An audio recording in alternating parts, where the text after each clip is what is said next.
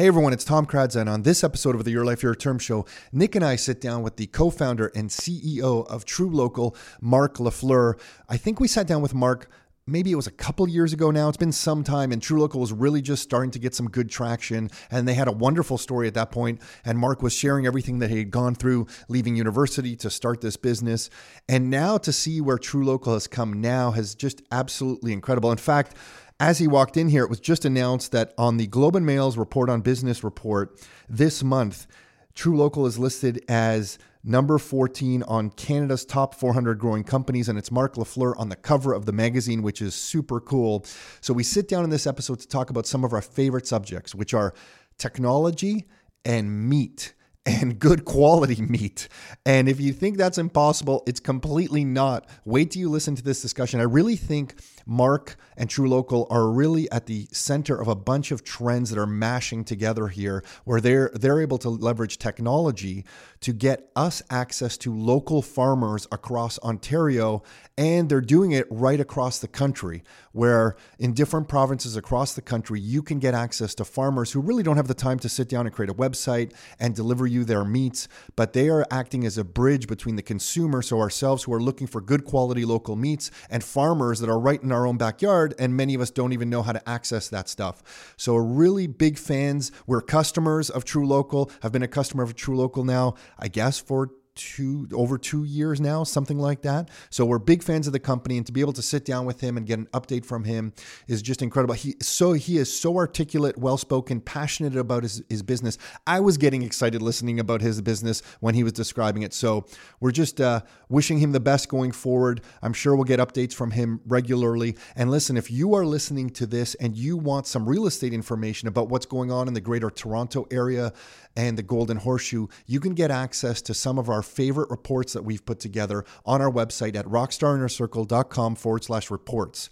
My favorite one's on there right now. There's one on there right now that is titled, Is University Really Worth It? Should you spend the money on university or just take the money you would spend on your kids' education if you're the one contributing and buy a property for them? And we do some analysis. That one's really, you know, just a thought experiment. We're not trying to say education is not important, but it was interesting putting that data together. But we also have our one of our favorites, which is the destruction of the middle class, which maps out incomes, where we take Stat, Stats Canada data and map it against Toronto property prices prices. And wait till you see that chart if you haven't seen that. And there's a population report on there just outlining all the different growth in the population in this area. And we're currently getting a lot of questions around the population growth here, whether it will continue with all the COVID stuff, immigration is down. And we're going to update some of the, these reports with some of the things that we're seeing on the streets so you can see what's happening. I'm, I'm really convinced that in North America, we are sitting in probably the, the sweetest spot as real estate investors here. We have so many things working for for us in Toronto and the Golden Horseshoe area. And of course, there's going to always be ups and downs. But if you're sophisticated and smart about your investing, there might be no better spot than right here in the Toronto and Golden Horseshoe area to be buying an income producing property. That's it for the intro. With that, let's get on with the show. Are you ready to live life on your terms? Is it time to take charge? Real estate, business building, the economy health and nutrition, and more. It's the Your Life, Your Term Show with Tom and Nick Karadza. Are you ready? Let's go. Alexander, do I have to give you the one, two, three? I forgot. One, two, three. We're good? Yeah, we're, we're good. okay, I'm just going to start with this because Marc is on the front page of the report on business at the Globe and Mail. And for three seconds, I was really happy for him. I was like, oh my God, this is like a major moment. Only then, three? Yeah, because then I asked him how old he was, and he said 29. And then I got pissed off. That's why they put him on the front cover. They wouldn't put an old guy like you on the front cover. No, no, I but, but 20, no, I guess I've completely forgotten. Yeah. So can you remind me then, when did you start True? Like, what? How old were you? It was right at the end of school. Yeah, so I started TruLocal four years ago, so it would have been 2016. But like, that's not the beginning of my business journey. That's the story people like to talk about. But you know, I started getting into business, or at least trying to start companies in 2012. So we did that instant messaging app called Tell. So that was a massive failure, and then took that into a, um, a sharing economy platform called Dash Ask, massive failure and then started realizing that look, if I'm going to do this and do it successfully, I need to quit my job because for all these other ones, it was always like nights and weekends, and it was always secondary to what I had going on. So it wasn't until I was like, look, I'm gonna you know give a full shot at this that TruLocal was born. So it's been uh, it's since I was yeah what like almost 21, 22. And weren't you even selling? mm, Weren't you selling door to door frozen food? I right, was selling meat door to door. meat door to door, and I that was- remember those guys. That was great. I kind of liked the negotiating with those guys because I felt like they were sales guys that you could like kind of make a deal with. I just respect. we love making deals. yeah, I respected the hustle, so I was like, you know what? I want to buy something off this person because if they have enough drive to go door to door and do this, I just respect it. I'm like, I want to do something just to kind of contribute to their cause, whatever it is. You know what I mean? Yeah, and what's, what's interesting, what Marc's saying is that you, when you decide to quit your job and kind of go all in on TruLocal, um, I find that anyone who wants to make a part-time income in their own business, you can't make part-time income in your own business working part-time. Like you have to, you need full-time plus hours to make it work, even create a part-time income. Like To you get it off- can't- to get off the ground, You ground, need yeah. to create that momentum. You got it. And that's what I think a lot of people get stuck with. And that's the hardest part, right? Because a lot of people, they can't afford not to be working. And if they want to take that leap into their side hustle or if they want to take that leap into quitting their jobs to start their business, usually they have to have some sort of income that will potentially offset their living expenses. But you know how hard it is to even get to that point. It's almost like this chicken before the egg. It's like, okay, I don't have enough time and resources to get this business going.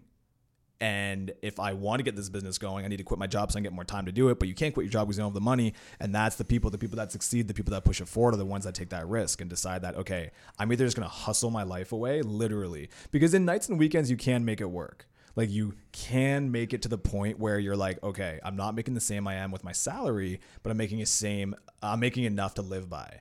So it's kind of like this, it's this, it's this crazy journey of, you know, understanding when you can pull the trigger and understanding, you know, what the levers are that you have to pull. So it can get tricky. Yeah, good for you, man. Was there a moment?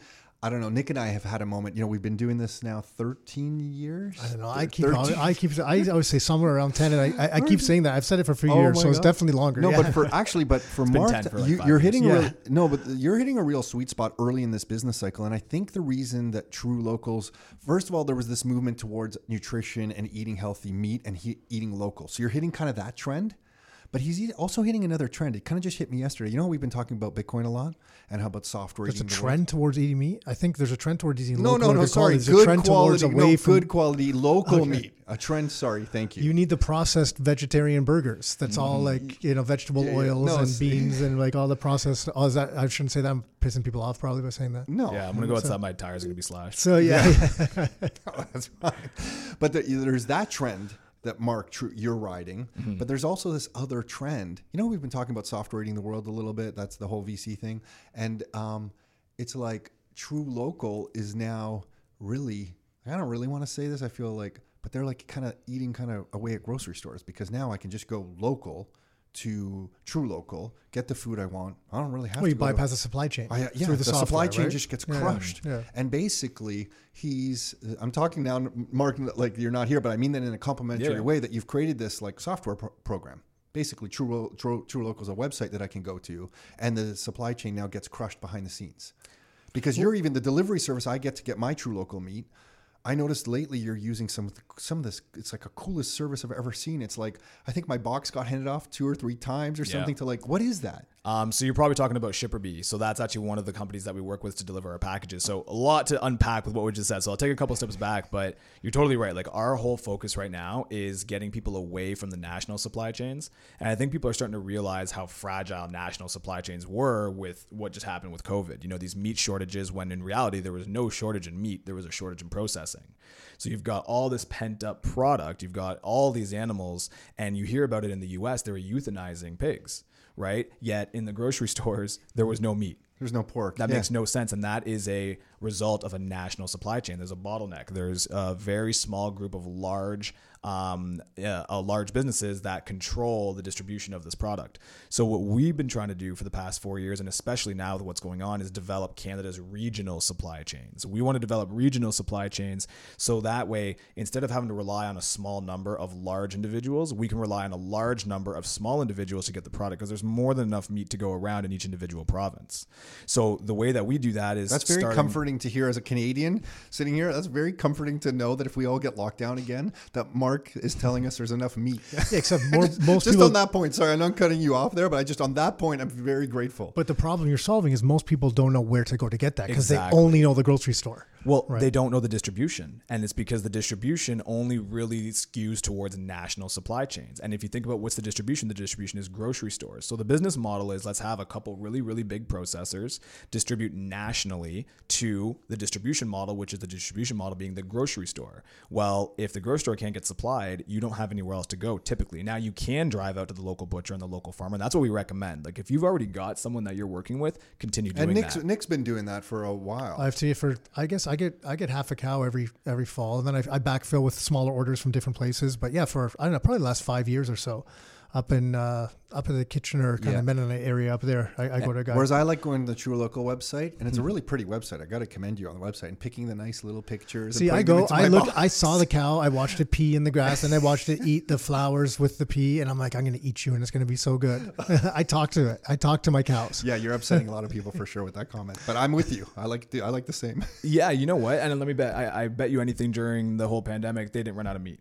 No, they didn't. They Yeah. didn't. Yeah. You know what? What's funny? A number of years ago, um, this the the farmer there told me. This is probably two or three years ago. I, I went up to see him, and I was talking to him. He's like, "Look, this guy just left from Toronto. It was some Toronto guy. I don't know if it was a restaurant guy or not. And they wanted all his supply. Right. And he's like, I, I, I said no. Like, I, even though they want it, he goes, I don't want to give it. Then I'm dependent on that one thing. So in that case, if he did that in today's world.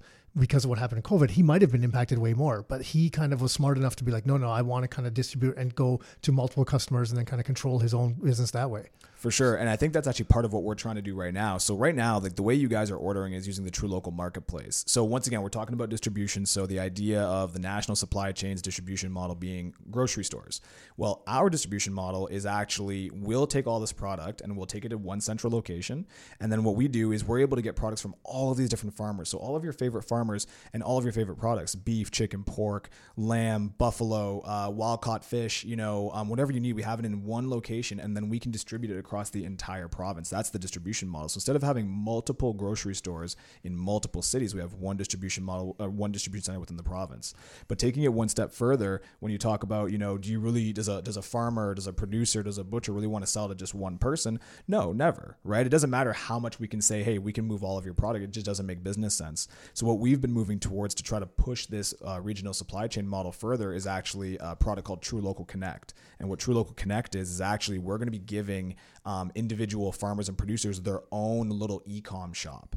So it's not like you have to go to the TruLocal website anymore. You can actually shop with it. gives the ability for these farmers to have their own shops on their own store, and it keeps only their products and only their brand. So if you really love an individual supplier, an individual producer, you can go to their website. That's awesome. Dude, Yeah. good for you. So Where it- did you get that idea? We'll think Shopify, but excuse, Yeah. exclusively for farmers. Yeah. I just feel like clapping right now for Yeah. Well, because the farmers that I know, because I've, I've spoken with a few of them now, and they're- they say like that's always their biggest challenge. They're like, ah, you know, it's just so hard for us to get to this stuff. And and there's just one other farmer, uh, this lady that she's on her own now that she she she's done a decent job setting things up. But I'm like, man, her stuff's good, eh, but she struggles with that that side of things, and then the delivery She makes component. those little meat sticks that you like. I, I yeah, like them too. yeah, those yeah. little sti- yeah, they're yeah. great, Yeah. and um, so yeah, that that's awesome. Well, if you think about it, and this is no offense whatsoever, I hope it's not taken that way, but if you look at the worst websites in the world, they are farmers' websites. You know, if you look at the worst possible websites, they're broken, they look a little weird, Well, and that's nothing I thought against he was them because say real, real, realtor websites. well, realtor, realtor close websites. second, Close, close second. But the whole thing is that look, these guys are masters at what they do. They're masters at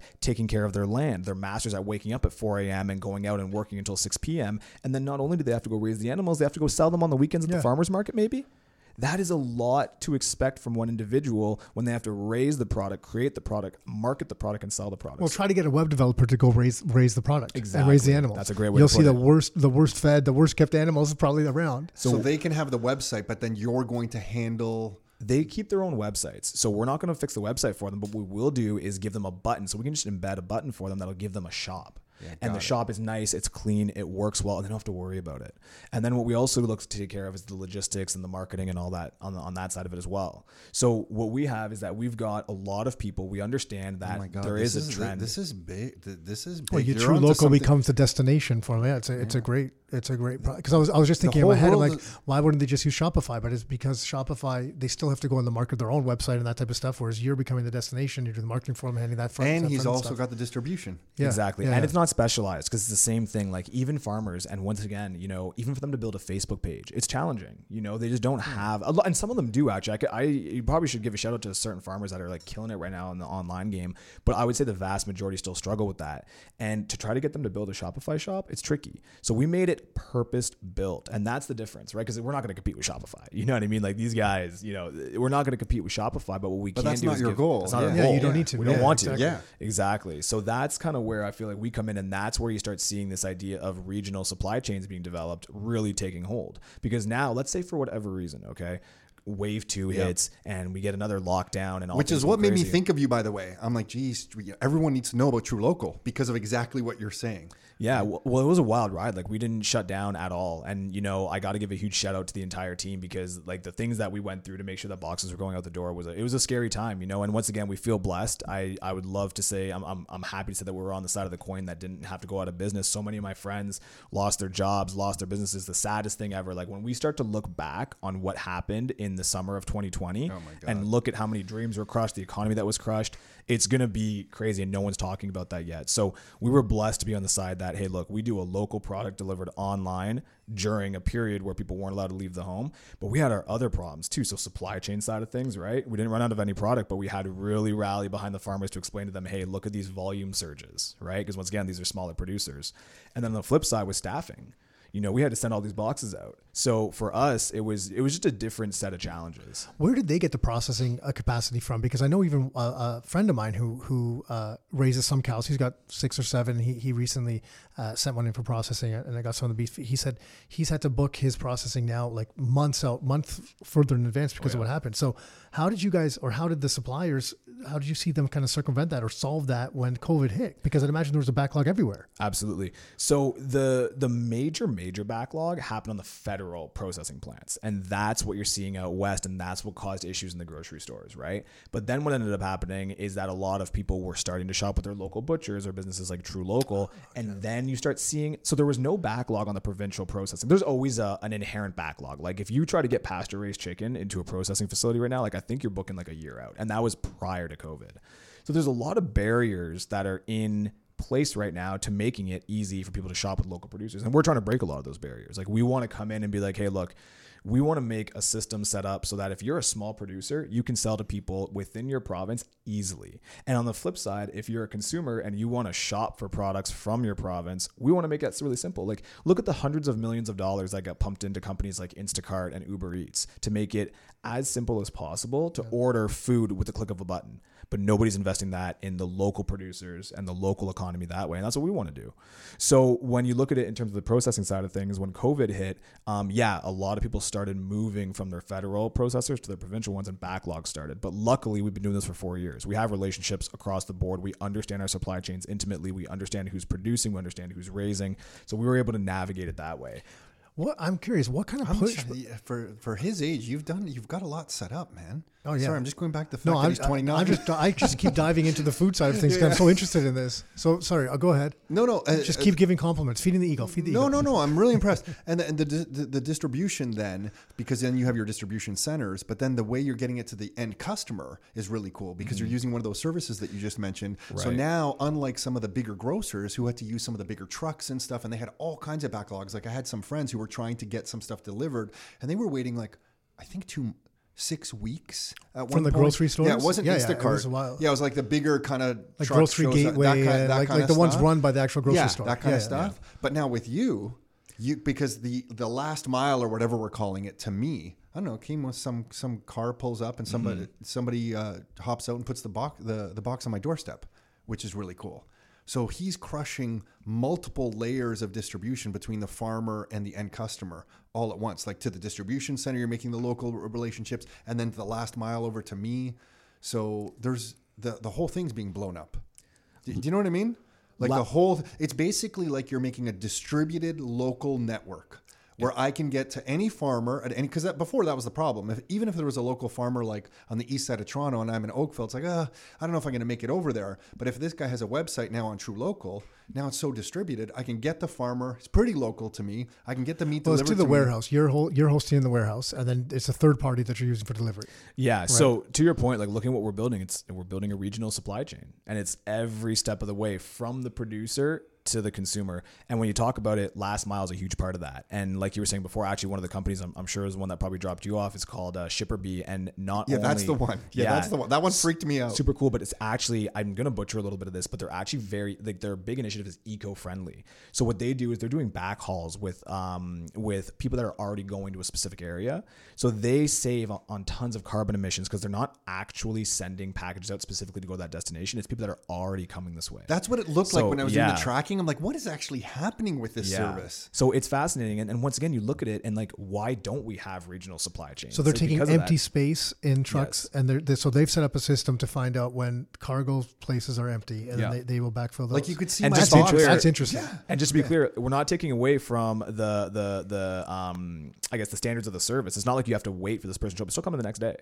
So they've got a system set up in a way that makes sure that whenever we need to get a package to someone the next day, they know someone that's going this way, or they're able to get sign someone up. It's pretty much like Uber to come out Yeah, this way. but see, that's your point about the, the, these technology platforms that have just, con, con- you know, I, I know everyone has been talking about Uber or Instacart, like the, some of the big ones, right? But there's consistently more and more. They're just really changing the game on in so many different But facets. it's, and it's right? extrapolating at such a speed. Yeah. Like TruLocal starting off at like this one speed. You're starting off TruLocal, but now you can see the growth of TruLocal. Yeah, but look and- where they're starting from. If you were trying to do this ten years ago without a lot of this, te- other the, the some of the technology that you guys are leveraging as well, not just the ones that you're kind of the, the supply chain you're you're developing, you couldn't. You would it, the the process would be so much slower. But now because some of that technology is out there, you can then amplify your growth and your your offerings and that type of stuff. You know, in so the book further. Price of Tomorrow by Jeff Booth, and when we had him on the podcast here, and he was talking about if you fold a piece of paper 50 times, people don't understand on the 50th fold it goes to the to the sun. Yeah, it's something crazy. Yeah, yeah. It's yeah, like, like, it's not possible to or actually fold it 50 times, but you know, if you did,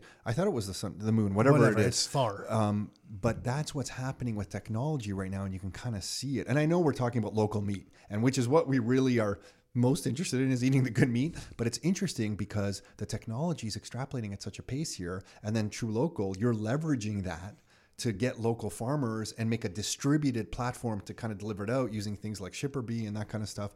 It's you can yeah, ju- like you what can just see fold the- are we at of the fifty? and I Y- you feel know? like, but each fold now, Yeah, yeah, is it's- it's a bigger faster jump. and Yeah, yeah. faster. Because I bet if we sit down, when was the last time you were on here? Maybe two. Two years ago, I think. Two year- Very different business. We were a very, very different business back it then. feels like you were a very Yeah. different business. And you know what? We talk about it all the time. And even when, you know when we started TruLocal, I always said, "I'm like, look, when we started it, we're not doing anything innovative. You know what we want to do is I've seen tons of money go into the meal kit businesses and tons of money going into making once again making it easy to shop with normal products, but no one was focusing on meat. So look, for us to sell a product online, that's not innovative. But what I can do is use best practices from all these different industries. I can use best practice from ecom when it comes to customer acquisition.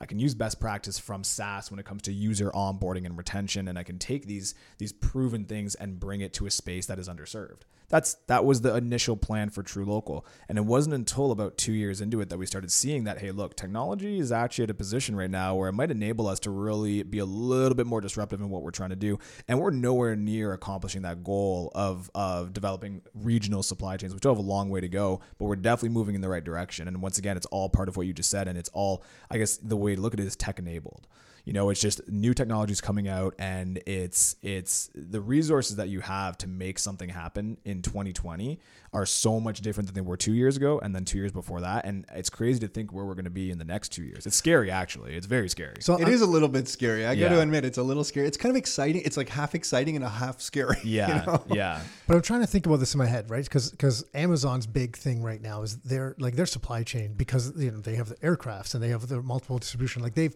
what they've done is you know as they weed out UPS more and more, and they've just kind of crushed the world. And and I'm just thinking, I'm like, so why wouldn't Amazon just be able to do this outside of the fact that the relationship with the local farmers? But they're region, they're not building regional networks. They're building the national or global networks, distribution, supply chain versus like. So then it brought me to the question: Is there anyone else that's even in any other industries focusing really on trying to build out new regional supply chains? Because it's it's un, it's unusual to hear. Look, I will say one thing. I don't think you probably would have heard the word regional supply chain before I said it on this podcast. Yeah, I don't think came so. from I don't think I've heard it. Yeah. I don't like we looked at this. We've always understood what we were trying to do, and we wanted to, do you know, the whole the whole mantra of TruLocal, connecting you to the source. We always knew that. And as the business started developing, we started getting a clearer picture of what that looked like. And in the early days, it was giving people access to this online because that was that was new. And once again, it, it was new. Um, it's not new technology. Having an e-com shop was not new technology, but it was a new service For and it me- was for better meat. for meat exactly. It was a new service for meat that people weren't used to. They were used to going to the grocery store going to the butcher or ordering a year's worth from these companies. So we were able to kind of push the bar there and i think that we were arguably one of the best expressions of connecting you to the source two years ago. But now fast forward two years and the, if we just kept doing what we were doing before we are no longer the best uh, expression of connecting you to the source. We got to take it a step further. So, you know, we started going through that and we started realizing, okay, TruLocal Connect is a big factor. Understanding last mile is a big factor. How these these two things live holistically is a, a huge factor. Understanding um, the once again having a lot of smaller producers within a specific region is a factor, and then taking it to the next level, we started realizing we're like the big thing that we're trying to go at here is the national supply chain. And we're like, okay, if we're trying to go after the national supply chain, what's the opposite? And what are we trying to do? And it was a regional supply chain. It just made sense. It literally just makes sense. So like we are like I'm, sticking to it. Like we are trying to coin the regional supply chains. Like if you hear regional supply chains, we want that to be synonymous with TruLocal to the point where anybody at any point in time can go on their phone look at all the farms or all the different producers in their region, ones that they trust, ones that they want to support, ones where they actually get to see where their money is going, and then boom, click a button and it shows up at your house. That's where we want to get to. What about I- what I'm curious about is the, um, you know, shopping for quality product. There's a price difference. So people go to the grocery store and they see that the you know the boneless, skinless chicken thighs are on sale at Loblaws this week for half price or whatever. And then I guess I, and I don't think there's even an answer to this question, but I'm just curious how much pushback or, or what percentage of you know your customers initially are like are, are, there's a sticker shock you know and maybe it's before they, they try the product and they don't realize that the quality of the product is a different quality of product. And and you know but you know my wife for example sometimes when i tell her like well we're gonna this is how much it costs she's like well why can't we just buy it at the grocery store i'm like no no please don't talk to me about that it's not the same thing we can't have this, It's this funny. I get frustrated at that too. What do you mean buy it at the grocery store? yeah. Well, even when you cook it, like the the, the tender, like it's, you know, Yeah. whatever. Besides the point. So, is is there is there a big barrier there for you for like almost like a customer education? So there's a lot of a lot of components to that. So we've never hid from the pricing. Like this is a situation where food is a utility or food serves a purpose. Now, if you're in a, a position where food has to serve a utility, because not everybody can go out and spend money at Starbucks. Not everyone can go out and decide to eat out and get a steak, right? Now, people that have to look at food as a utility where it's cost sensitive, then there's always going to be options there. You can go buy ground beef on sale for 199 and it's good that that exists. But meat was not supposed to be 199. Meat was not supposed to be cheap, okay? Yeah, the What McDonald's hamburger is not supposed to be ninety nine cents. it's not supposed to be 99 cents. We're in a situation now where so many people have so much demand for this type of product that we've developed a way to mass produce this product. And now look at the problems that we have with that. You know, you've got factory farming. Um, that's a whole other conversation, but they've industrialize this to the point where they can get it to you extra cheap, which serves a purpose because people that can't afford to spend on premium, well raised local products, they have an option. But if you actually, you'd be very surprised because now what's, you said it before that we're on a lot of trends and you know that we're tapping into this. And I'm glad that you said trends because we really do look at it as a trend instead of a fad. When you look at diets and things like that, they're fads, they come and they go. But the, the want to support local and the want to have more understanding of where your food is coming from, that's not a fad, that's a trend. And as time goes by, and I've watched it, like don't forget, like not only before we started TruLocal, I used to sit down with people and try to sell them a year's worth of meat. I like you talk about case studies, you talk about market research. I did this for four years, getting rebuttal after rebuttal after rebuttal and having understandings of it.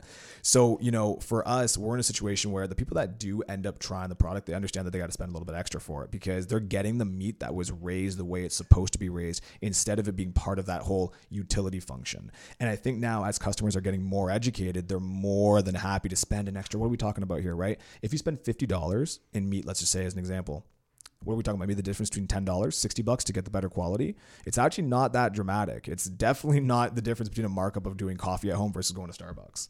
So for us, I think as more people are getting educated, more people are realizing that hey, look, you know, I I care about where my food's coming from, and I want to spend the extra dollars to get that.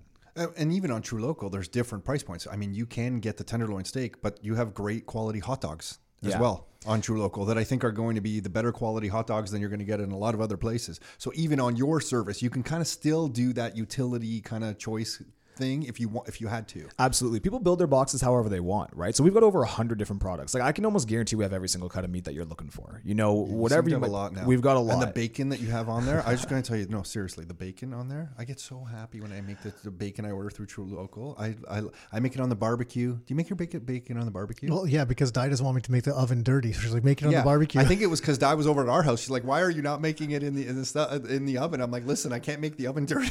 make it out on the barbecue." But that TruLocal, my whole family goes crazy over that bacon. no, I know the guys over at Townsend Butcher will be happy to hear that. Yeah. Oh man, so good. Anyway, I, did I cut you off on that? But uh, yeah, I was gonna uh, say something else, but I'm just curious. So you said Townsend Butcher would be happy about that, but isn't the product from the farm? Like, why would it be the butcher that's happy about that? So there's different relationships that we have. So it's a good question. So we have relationships with producers and we have relationships with butchers.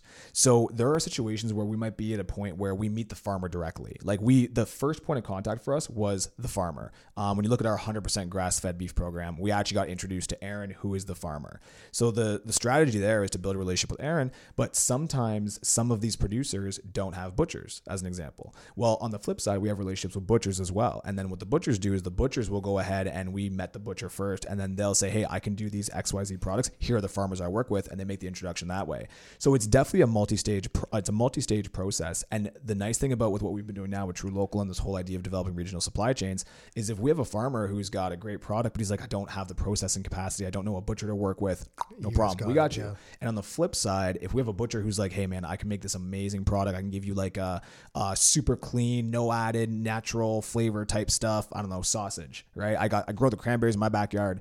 He's like, I just don't have the pork. No, don't worry, we got that covered for you.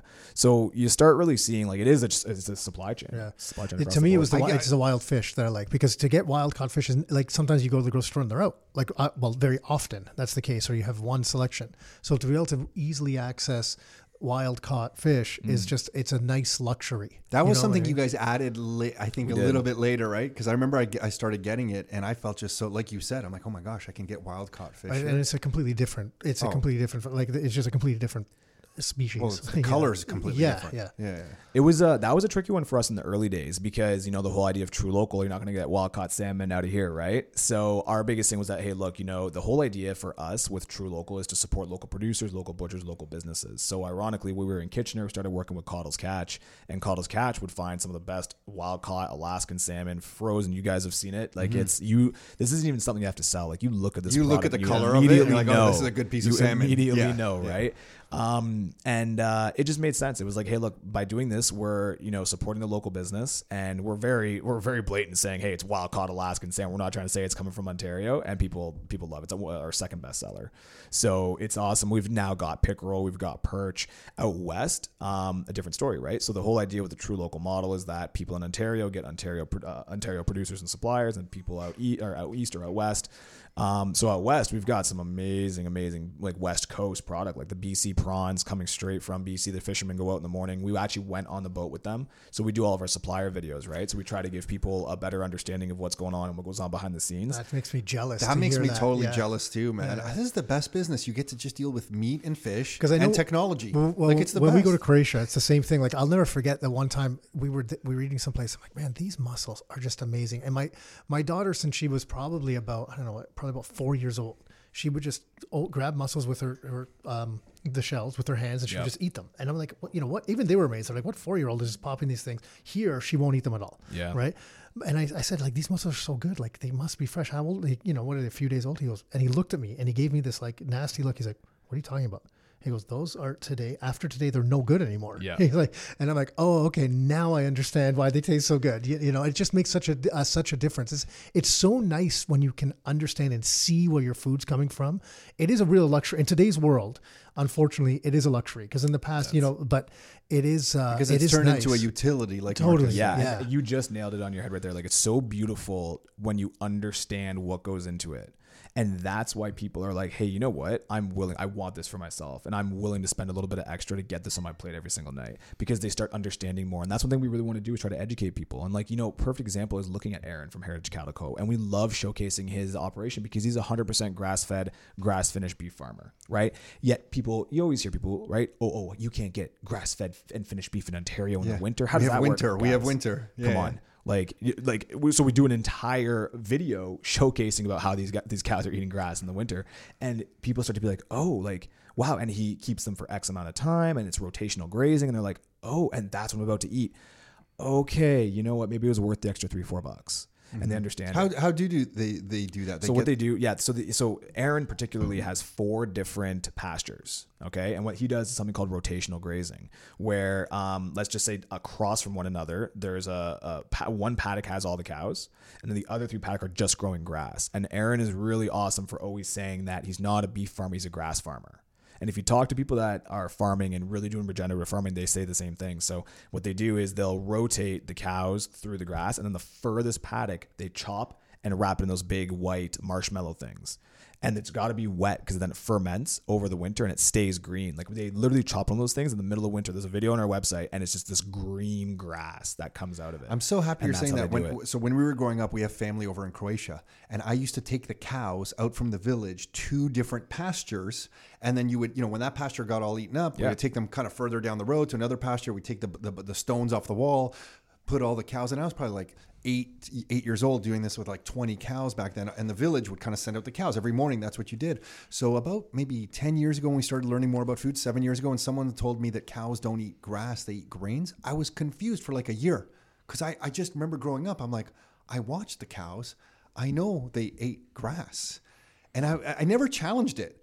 And then I, and I remember all through the year, it was just different pastures, just like you're saying. Mm-hmm. And they didn't get as cold of as a winter on the coast of Croatia there, but they were able to kind of do that kind of thing. And I never understood that cows were meant to eat grass because I had bought into the idea that cows eat grains. Like Mm-hmm. I, I never really kind of challenged it. And now looking back on our own childhood, I'm like, yeah, like I witnessed this with my own eyes.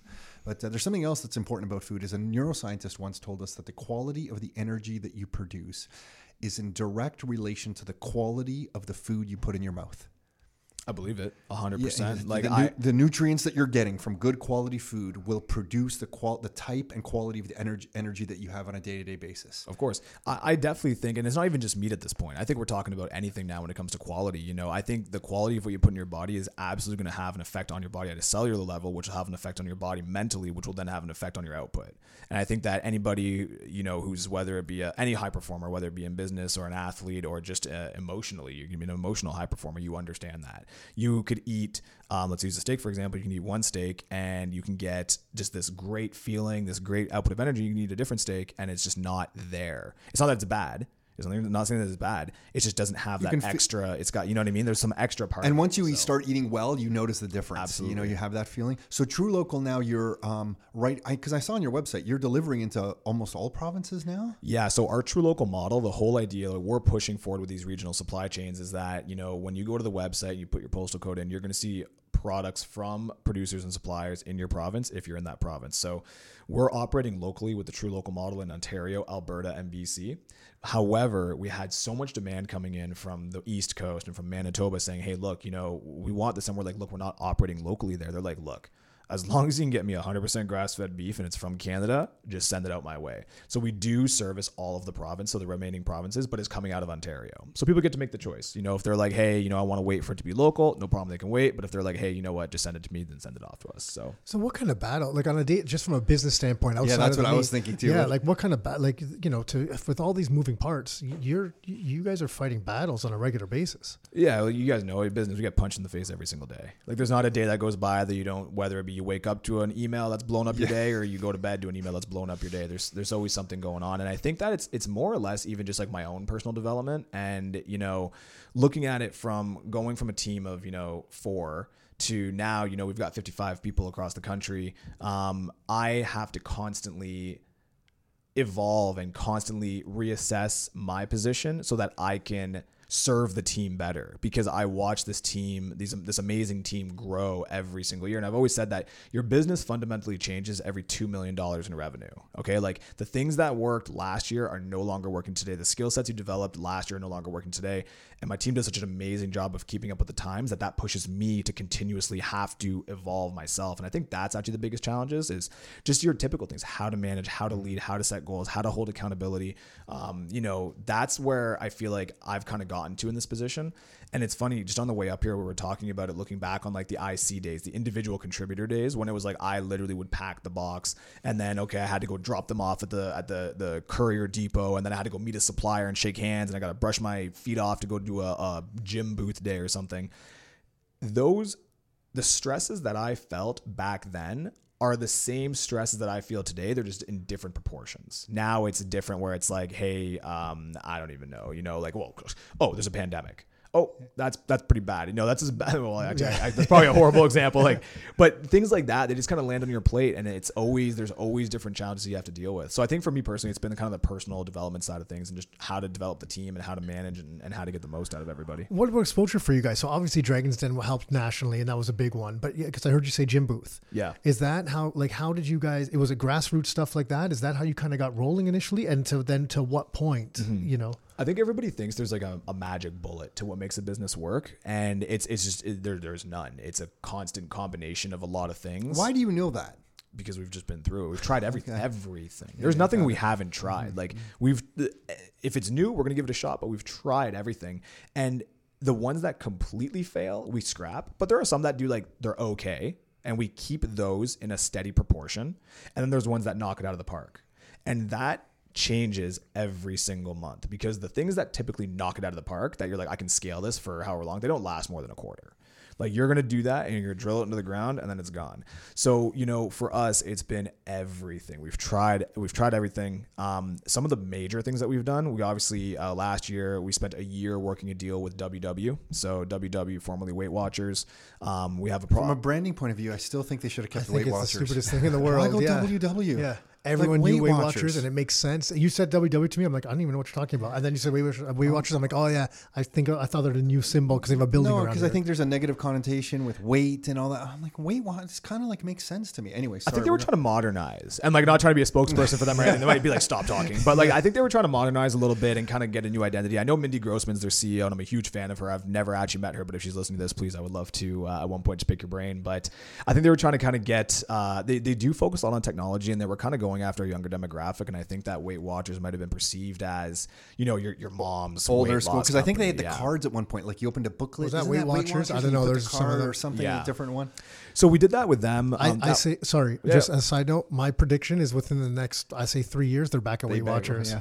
Marc's going to tell us. Marc will tell us. I wouldn't even know. I wouldn't even know. Um, all I know is that you know we we they seem to share a lot of alignment in terms of like what we were looking to do in terms of because our entire business has been built off community. So I got to start with that. So you're saying what worked and what didn't. Here's what I'll tell you all of the different things that I say we've tried that have been successful or failed only served one purpose, and that was to build, build our community. community. And that community is an authentic community of people that we want to build relationships with, people that support us and we support them, and people that believe in what we're doing. And we've been diligent in making sure that those are the type of people that we attract to the business because it's not about getting everybody. And when I talk about some channels that didn't work, it's not even necessarily that they didn't work, it just brought the wrong type of people. So we really like to double down on community based individuals that want to be part of something. And that's where the brand comes in and that's where what we do comes in. That's why we want to talk about our story and what we're what we're going after. Like tom when he said when he likes something he start he screams it from the rooftops more than people want to hear. We're like tom yeah. be quiet. You've told us yeah, 55 times already. I know i know. I do have that problem but i don't know. I'm a fan. I'm a fan. Yeah. so uh, but that's interesting you say that because it was through radix performance so we were part of this CrossFit gym. Radix perform. Well, they're more than CrossFit. They do everything, and that's where I think we came across. I think it was right. I think it was Dan who said that um, there was. A, I think the booth was like shut down. I'm like, what's that TruLocal sign over there? What is that? I think that's where I stumbled into. They were there. So we were part of that community because it's interesting you say we were part of that community. Mm-hmm. That community is obviously probably. Uh, good source of customers for you. Yeah. And uh, it worked at multiple levels. You're building a community. You're tapping into other communities. Yeah, we love them. We saw you did the podcast them a couple weeks ago, um, and that's that's kind of what it's about. And especially in those early days, it's about that connection. And especially when you look at the fitness industry, right? You know, these are people that are that live and breathe community. So it was it was a natural fit for us. Um, especially the way the fitness industry's gone because I'm not it hasn't gone there but I guess it's gone more so a, a little bit away from the big box gyms and more so to the smaller community oriented you know whether it's CrossFit or people that don't it's not actually CrossFit it's you know that type of uh, class class setup you know mm. it's it's gone it's gone to that it, it's, it's created these all these little communities and if you get in with one of those word spreads pretty fast right? Yeah. What, what do you? Um, so first of all, just thank you for doing what you're doing at TruLocal because I think if if the world does get shut down again, in us in Canada, it is very comforting. As you know, I have two kids, and my son's off at uh, Western right now, but I have two kids, and just knowing that there's a place where I can get good food and it's likely going to work, even though there's a shutdown, you're really offering a very essential service to the community. So I just want to thank you for that. Like it is a big. There's a certain sense of peace of mind you are giving people. I'm being genuine here. Thank you. I honestly I appreciate that. And on behalf of like us and the entire team, I always say this. I'm like, you know, without the support of people like you, like you've been such a huge supporter and there's so many customers like you, we wouldn't have been able to do any of this stuff. So I, I think it's such a, a, beautiful relationship. So thank you for saying that. Yeah. I appreciate it. And thank you for tiny. So we're trying, we're tiny. So we're just trying to do our part. But, and then, um, what do you think? What's going to happen with the economy? Like, you know, as one business owner, how are you planning? What are you thinking? Because some of the real estate investors that we work with, we tell everyone, listen, the economic data hasn't even really hit yet. When mm. it starts to hit and people recognize what has happened over the last few to months. Your, to your point, what you were saying earlier about, you know, people don't realize what's happened, how many mm-hmm. jobs have been lost and yeah. stuff like that. A lot of friends you know, right? No so. one's even recognizing that the pain is still to come in a lot of this. And I'm not saying mm. the Canadian government can't really supplement over that by sending out out money to to all individuals, but I'm you know we're telling a lot of investors, hey, look, keep a little cash rich right mm-hmm. now. Plan for that rainy day, which might be coming up right now. Yeah. And uh, we don't know. You know, we're in our business, we're always short term paranoid, long term optimistic. Yeah. Right. so we know things are going to be well over time. You know, someone like yourself, very resourceful, very resilient. You know, things are going to work out for you, mm. but short term paranoid mm-hmm. because we don't know what's going to happen. Definitely. And uh, is that how you approaching the next few months? I'm just curious. Yeah. Like I'm definitely scared. Like I think, and and this is this is not no, this is a business aside. So like, and I'm not a professional, so please nobody listen to this and think that like I have the answers to this. But just for myself personally, like I'm I'm definitely pretty scared. Like the world's in a very weird place. Yeah. Um, I think that we are going to look back on this and say, how did everyone keep their calm? Because I still think that everyone is relatively calm. Like even with the level of riots that we have and the things that have been going on, society seems to still be operating as normal. And if you look back through history, you know, things have gotten a lot worse in situations like this. And if history is going to repeat itself, I think we're just on the beginning of what may or may not happen. So, you know, for me, I, I'm not an economist, but I do get pretty terrified when I start seeing all this money being printed. You know, for me, watching money go out the door, like, where's that money coming from? I'm scared of inflation. I think that's definitely a concern. Like, you're looking at, you know, all of this free money going out there, and it's kind of like, okay, we got to pay that back, but it's also driving up the prices of everything. So mm-hmm. are loans making sense now? Are they not making mm-hmm. sense? And there's Especially, companies like you and what you're doing, what what what what what Marc's doing, what TruLocal is doing is actually very deflationary because he's offering something that would be very expensive for people to do before go drive in your car to a local farmer and get all this stuff. You can get that local meat yeah. at your door. It, well, it, no, I understand. We're going to talk about the price of meat yeah. and stuff like that. The price of meat itself is going up. There's absolutely no doubt. But basically, what through technology TruLocal is doing is having a deflationary impact on the economy. Because now I'm getting access to local farmers. I don't have to get into my car. I don't have to drive to the other side of the city and spend the time to do that. At the snap of a fingers, I can have a box showing up at my doorstep through some excess capacity that has been shared through a shipping shipping service that through technology is now being leveraged. Mm-hmm. Whereas before, if I was able to ship that kind of kind of stuff myself, talk to the farmer, get him to ship it door to door, like get a butcher involved, like all that stuff is just too too difficult to organize. So there's like inf- there's deflationary deflationary forces right now in technology, and then there's the inflationary monetary policy and they're like at the exactly. just fighting each other right now. I'm, you know, uh, so I've been scared for a little while. Once again, the idea of inflation, and it's like, okay, the hundred thousand dollar car today is gonna be two hundred thousand dollars tomorrow, but you're not getting a raise and all this type of stuff. But I did read something. I think it was in the Globe, but don't quote me. Was that savings are at an all time high?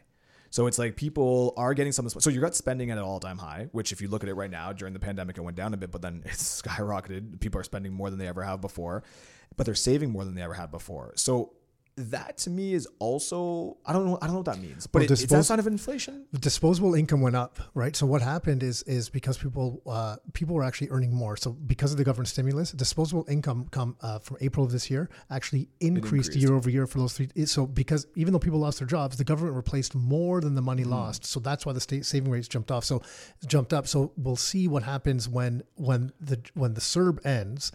And, and The not- the CERB, The CERB, it's like the COVID. CERB, yeah. When the COVID so and when the CERB CERB ends, and, and it because it looks like they're not going to extend it, they're going to to EI, but they've just changed another another rule. So anyone impacted is now not going to be four hundred dollars a week; they're getting five hundred dollars a week. That was they just changed they just just just, just changed that as well. So it'll be interesting to see. But that yeah, it, it it's a weird dynamic right now, Mm-hmm. you know, and we won't know for like another year or so, right, or or longer. But but we'll start seeing signs of it sooner. Yeah. And the thing is, nobody, you know, everyday people aren't looking at the signs. They're waiting. By the time they see what's actually happening, it's going to be done. But you know, I, I agree. I think having cash right now is good. I like Bitcoin. Um, I'm definitely, you know, I'm I'm pretty bullish on Bitcoin. I think that We had written it off a few years ago for Oh, the did record. you? We were like, Bitcoin? Psh, what's that? and now I see the book on the wall. Oh yeah, yeah, Clearly yeah. things have We changed a interviewed the little author. bit. We authored. Okay. We interviewed the author of that book, and right. we're yeah, we're we're all we're pretty much all in on on the Bitcoin uh, Yeah. bandwagon. It's funny that you were saying like you know you, you were talking about the government stimulus. You're like, yeah, what, you know, where's this money coming from? And Especially at your age. Tw- I'm just Yeah. going back 29. Most 29 year olds don't talk like that. not and still today, a lot of people that I talk to really haven't put thought into that. But I think it's because you're, I, and I, I have no idea if this is accurate or not. But I've just, I'm like, what, you know, why did he say that? I'm like, maybe it's because you're a business owner, and I think. When you're a business owner, you're always wondering Where the would be coming Where's from? the money coming from? Where's it going? You know, and when you see someone just being just like, "Oh, here's all this money," you're like, "Okay, well, hold on. That's not really how this whole business thing works. How Mm-hmm. come it can work like that over there?" You know, I think I look at it. I don't know much about politics or the government, but what I do know is that the government is just essentially a business that created all the rules.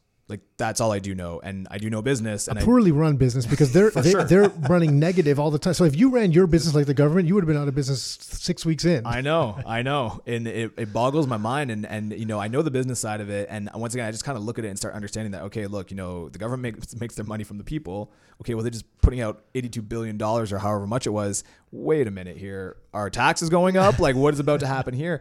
And you know, you start looking at it. It's like you know, if taxes start going up, then you start got less disposable income, and it's like, okay, is there a vicious cycle happening here? And then on top of that, take it one step further. What happens if they keep propping it up? Like, what happens if they keep printing money? And once again, I don't have an, a super intimate understanding of it, but in my eyes, that's what leads to hyperinflation. Is that our economy starts to our our, mm-hmm. our currency starts to keep printing more and more money to keep people afloat fictitiously because you're not earning this money, and what that's doing is driving prices up. And in terms of the world economy, our money is now worth less. So what happens if we're an import export style country and we can't afford to import products because our money's not worth anything? And if we don't manufacture here and we can't sell products to other currencies, it's like, uh-oh, where are we at? So I don't know what's going to happen, but I do think it's a very interesting time. I've actually been looking to history a lot. And I'm not usually a history guy. Like I'm really not the type of guy. How to- are you looking at history? You know what? Honestly, Like YouTube videos, yeah, books no, you're finding? not so much YouTube videos, documentaries. documentaries. Like trying to get. I love documentaries. I could watch, I put them in the background. I just try to listen to them. But um, yeah, I've just been trying to look back on the history of like like economics. I don't know economics. I'm trying to understand like what what is currency really like. We're at the end of the day, and and the reason I do this is for TruLocal. I'm so Because- happy Marc's having this discussion right now. yeah, go, keep going. Yeah, keep no, going. I, you can keep I going. look at it because I got to figure out what's going to happen in the next little while. You know what I mean? Like I got to understand if we want to develop regional supply chains, I got to understand money, and I got to understand what people are are are uh, how much access they have to it, and I also got to understand the product. And you know, if if money is starting to become an issue and all this type of stuff, can farmers afford the the, the grain or afford whatever they're looking to do? So for me, I've been trying to like study a little bit more of what's happened over time. I'm not deep into it yet, so don't quiz me. Um, but it's just interesting. I find That's it- the I last find copy. I just ordered more. That's the last copy. Marc, you're leaving with this copy of this book. The 72 first 72 pages of this book is the best summary of monetary policy and history of Okay, money yeah. that you're ever going to read. Yeah, I would love 72 pages. Yeah, it's great. It's my last copy. It's yours. Someone who's Please. interested in that, I'm definitely you know giving it to you. what's really interesting is we didn't get into this until the last time we were in business already, but relatively new in business. And in 2008 is when we started when the last financial kind of crisis hit. We started being like, well, how did this all happen? Like, what happened here? And that's when we started diving into it for the exact same reason. We're like, look, something's doesn't smell or it doesn't pass the sniff test here. What's going on? And we started diving into it to understand for our own selfish reasons, be like, hey, we got to protect ourselves here. Like this, mm-hmm. there's something with this whole system, the way it's structured, that's kind of broken. You know, if, if this type of stuff's happening, let's see what's happening here. So it, it, it was, you know, whatever, 10 years ago, 10 or 12 years ago, but for the exact same reasons at a very similar time, I guess I was probably a similar age at that time, is that when we started diving into it. And I think it was- I think it's been the most, one of the most it- valuable uses of our time or the most valuable use of our time ever because we've been able to base decisions off that knowledge that I feel at least now have served us very, very well. And in hindsight, I can say that they've served us very, very well because of that. And I think it, it comes from Marc. Just so you know, our both of our parents are immigrants into this country, Mm-hmm. and we saw them work really, really hard. Like our father escaped Yugoslavia as a refugee. Mm. There, our, our our family went through war in the 1990s there, Mm-hmm. and so to see my father and our mother, uh, who's Scottish, both uh, leave those countries for different reasons, and then come here and work as hard as they did to raise us and save a little bit of money. And then through different government policies and the way the monetary system is set up to see their savings get kind of like destroyed mm-hmm. has just rubbed us the wrong way. Yeah. Because we're like, these are people who risk, put their lives on the line. To, like when, if our father was caught escaping there, you know, they have orders just to shoot you. Yep. Right. So he's doing that to, to have a better life. And we're lucky enough to be born in this country. So we feel almost like a duty to figure this stuff out and then share it with people. Mm-hmm. Like, hey, here's what's going on. Protect yourself. Buy a piece of real estate. You know, maybe look into a bit of gold. Check out this hard money Bitcoin stuff. Yep. Buy farmland like these. Buy these- farmland, like yeah. these farmers. You, you know, like And they're sitting me. on. Yeah, yeah. Totally. But yeah, that's what. I, but the, the whole side of from the inflation side of things, and that's what they're seeing. Uh, you know, and is is you you'll see it for sure because of the food inflation, which isn't which isn't really accounted for in a lot of ways. Because what even the Canadian government does in their inflationary index. Remember a They use couple a of years ago. a substitution model. Yeah, they started taking out for beef. They started they substituted lower quality beef for like ground beef versus steaks or whatever. To to so that they're like, oh, inflation really hasn't gone up because you can still get meat, but now you're, we were using a they'll sirloin. Replace, now we're getting ground beef. They'll just replace beef with chicken. Yeah, or ho- yeah, or they might beef with hot dogs. So get this. Once again, that gets hit really hard on the national supply chain level. Okay, because you've got all these different factors, import, export affects that. When you looked at all these price increases, you know, people back in the day would be like, "Hey, you got to make a decision if you want to go with TruLocal. You have to choose to be like, I'm going to invest in my health and go after it because we're a little bit more expensive." Well, ironically, that gap is closed dramatically after COVID because national meat prices have gone up because getting it from XYZ and the shortages have driven the prices up, but it hasn't increased in the local side of it. It's increased a very significant, uh, insignificant amount That's compared to interesting. it. Yeah, I had no idea. So ironically, the you know all of these giant systems that were put into place are actually that are now super susceptible to what's going on with COVID, whereas these little more regional pockets aren't as affected because everything's staying within local like the local economy. So it's been very interesting to watch that. So we we see it every the time we're waiting. We see these price increases on the on the grocery stores, and we're like, oh my god, when you know when's you know Aaron gonna call us, someone's gonna call us to be like, hey, this is it. And you know we were able to work through it with them, and and we were at a position where we weren't raising prices on the customers, and that's this the crazy crazy part of it when you kind of look to go more direct. yeah, that's cool. That's So- very cool. B- before we wrap up here, what about your own personal? You you you, you obviously are someone who you know you mentioned the CEO of uh, of WW there, and um, you're following people, you're tracking things, you're concerned about your own kind of growth. What are you doing for your own personal development right now? And I, hmm. I know, I'm asking you because you're someone who's really doing a great job here, and there's people listening to this that are wanting to quit their job and grow, or are starting a business and feel they need to grow.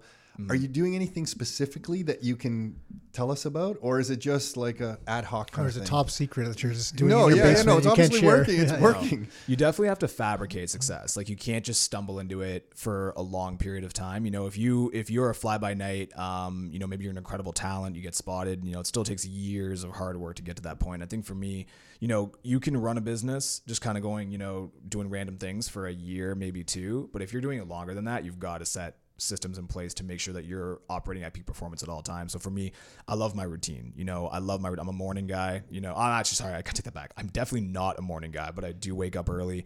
Um, staying fit. You know, I, got, I picked up boxing. Been absolutely loving it. Um, so started boxing, and that keeps my mind straight in the morning. You know, you get punched in the face. It's pretty easy. In the morning, it's pretty easy to go in any meetings and you know have to deal with what you have to deal with. Um, diet's been big recently. Um, I you know took three years. I've always been relatively healthy, but in the past year, I've really started doing it. And once again, all out of necessity because it all sucks. You know, at the end of the day, doing it sucks, but the outcome and the results are so worth it and so amazing.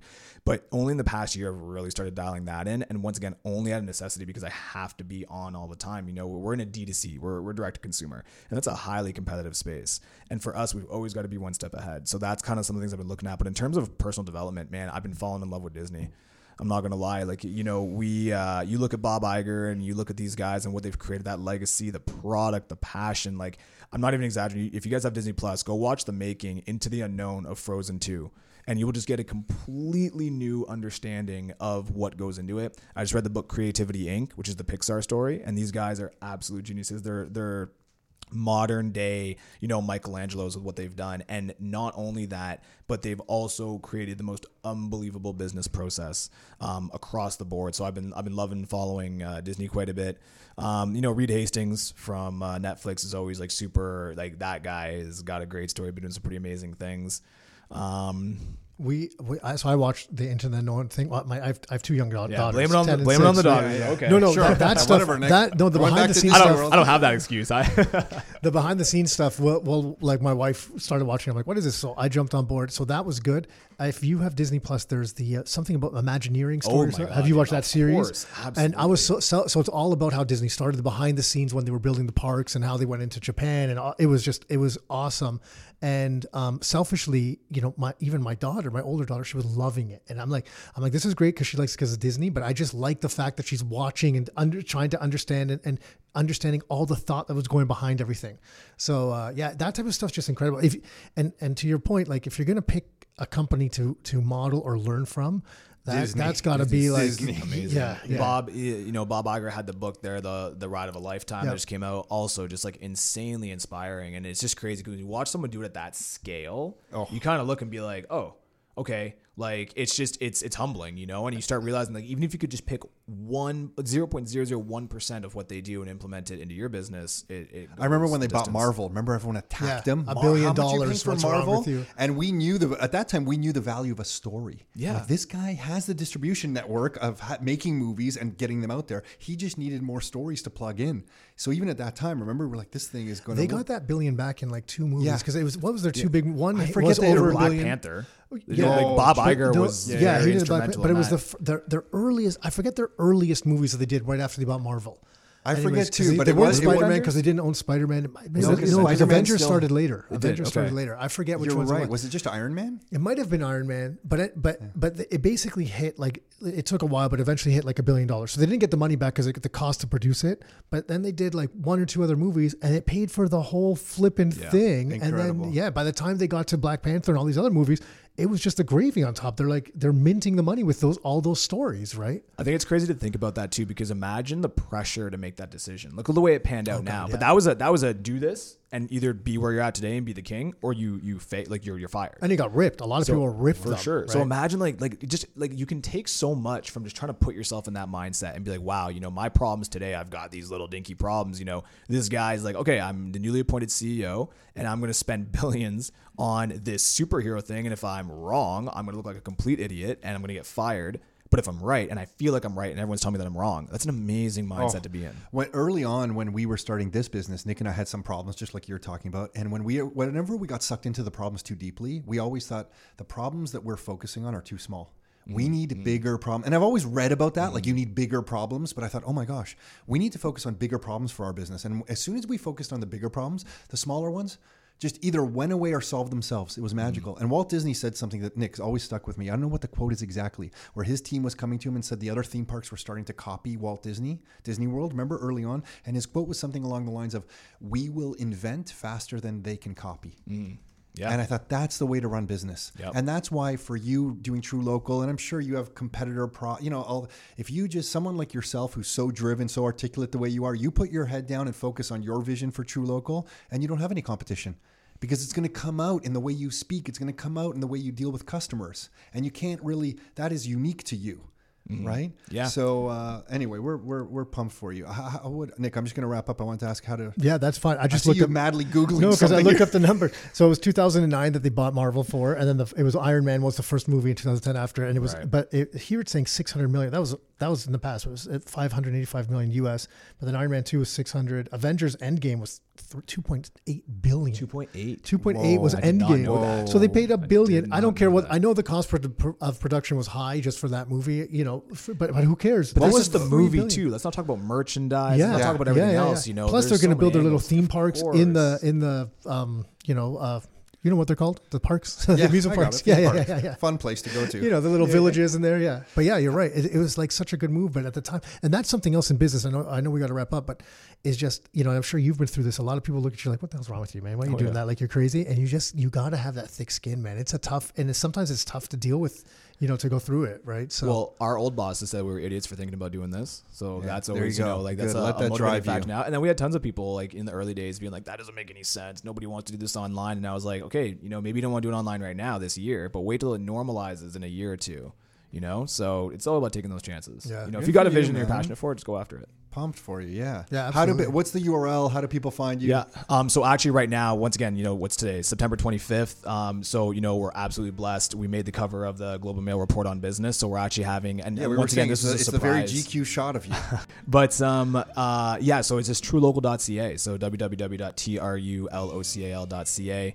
Um, we're on Instagram, obviously, um, at trulocal. But um, yeah, check us out. You know, if, if you guys are looking to find a way to, to a support the local economy right now and also get products delivered to your home, it's you know, this is the way to go. I got to give a huge shout out to my team. You know, every time I get an opportunity here, I you know I, I feel like I can never thank them enough. But it's been such a wild journey for the past four years, and to be where we're at today, we have still, still such a long way to go. But you know, the community has, has shown that you know we're onto something, and has said that if you know if we keep doing it, they'll keep supporting us. So I just want to give a big shout out to our community and, and our team. Awesome. Very cool. Thanks, Marc. Thanks for doing this, man. Appreciate Thanks it. Thanks for having me. Hey everyone, it's Tom Karadza again. Thank you for listening to this episode. If you are looking for good quality meats, be sure to check out TruLocal. We're going to get regular updates uh, from Marc, which is pretty exciting. And if you are listening to this and you want some real estate investing information, you can get access to some of the reports that we put together at rockstarinnercircle.com forward slash reports. That's rockstarinnercircle.com forward slash reports. That's it for this episode. Until next time, your life, your terms.